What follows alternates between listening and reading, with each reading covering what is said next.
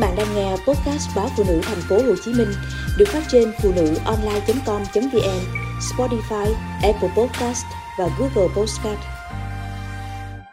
Vẫn còn sớm để Việt Nam tuyên bố chấm dứt đại dịch. Sau gần 3 năm ảnh hưởng bởi đại dịch Covid-19, thế giới đã trải qua nhiều biến động, tác động đến mọi mặt của kinh tế, đời sống xã hội. Nhiều người dân trên khắp thế giới không khỏi ao ước được trở lại cuộc sống bình thường – Chính vì vậy, phát biểu mới đây của đại diện Tổ chức Y tế Thế giới đã mang lại một nguồn năng lực đầy tích cực. Thống kê từ Tổ chức Y tế Thế giới cho biết, số ca tử vong do căn bệnh này đang xuống thấp nhất kể từ tháng 3 năm 2020. Theo tổ chức này, đây chính là ánh sáng của đường hầm và là thời điểm tốt nhất để các quốc gia kết thúc đại dịch. Cuối tuần qua, trong cuộc phỏng vấn với đài CBS, Tổng thống Mỹ Joe Biden tuyên bố đại dịch COVID-19 đã kết thúc ở quốc gia này tại nhiều quốc gia khác trên thế giới, các biện pháp phòng, chống đại dịch cũng đang được nới lỏng, dù không tuyên bố đại dịch kết thúc. Những thông tin này khiến nhiều người đặt ra câu hỏi khi nào Covid-19 kết thúc ở Việt Nam. Trao đổi với báo Phụ nữ Thành phố Hồ Chí Minh, Phó giáo sư tiến sĩ Nguyễn Huy Nga, nguyên cục trưởng Cục Y tế Dự phòng Bộ Y tế cho biết, chúng ta không sử dụng từ chấm dứt đại dịch, nhưng đã đến lúc phải ngồi lại bàn bạc, xem xét chuyển Covid-19 từ bệnh truyền nhiễm nhóm A sang nhóm B.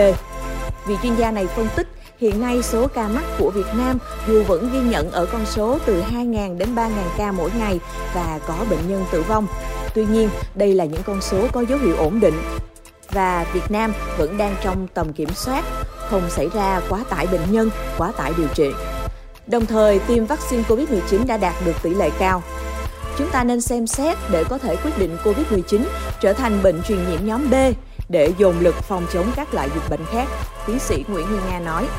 Tuy nhiên, nguyên Cục trưởng Cục Y tế Dự phòng cũng lưu ý, việc chuyển COVID-19 sang bệnh nhóm B không đồng nghĩa với việc từ bỏ tất cả các biện pháp chống dịch hiện hành. 2K, khẩu trang, khử khuẩn vẫn phải được tiếp tục duy trì. Chúng ta phải tiếp tục phòng chống lây nhiễm trong bệnh viện. Người có bệnh nền, người cao tuổi, người suy giảm hệ thống miễn dịch vẫn tiếp tục được theo dõi chặt chẽ.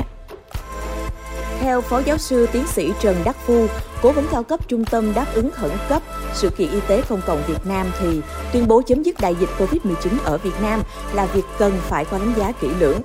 Tuy nhiên, đây cũng là lúc để ngồi lại và bàn bạc tính toán một cách tổng thể.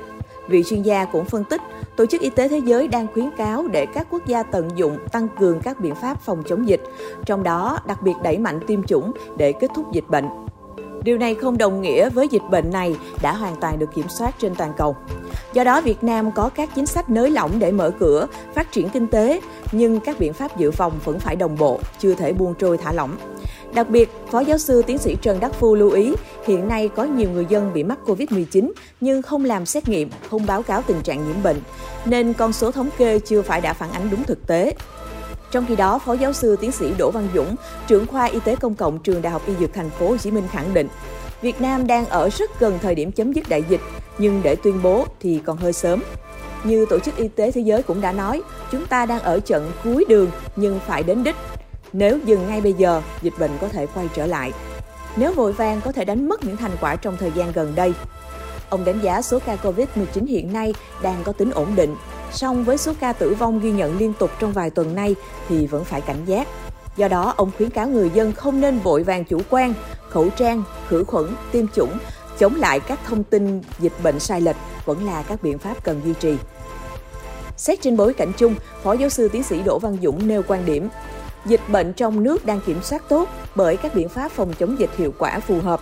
Do đó, việc chúng ta cần làm là duy trì thành quả để đợi các quốc gia khác trên thế giới chống dịch. Giả sử một quốc gia nào đó chưa đạt tỷ lệ tiêm chủng, xuất hiện biến chủng SARS-CoV-2 mới có thể khiến vaccine mất ít nhiều tác dụng, thì điều này có thể tác động trực tiếp tới Việt Nam.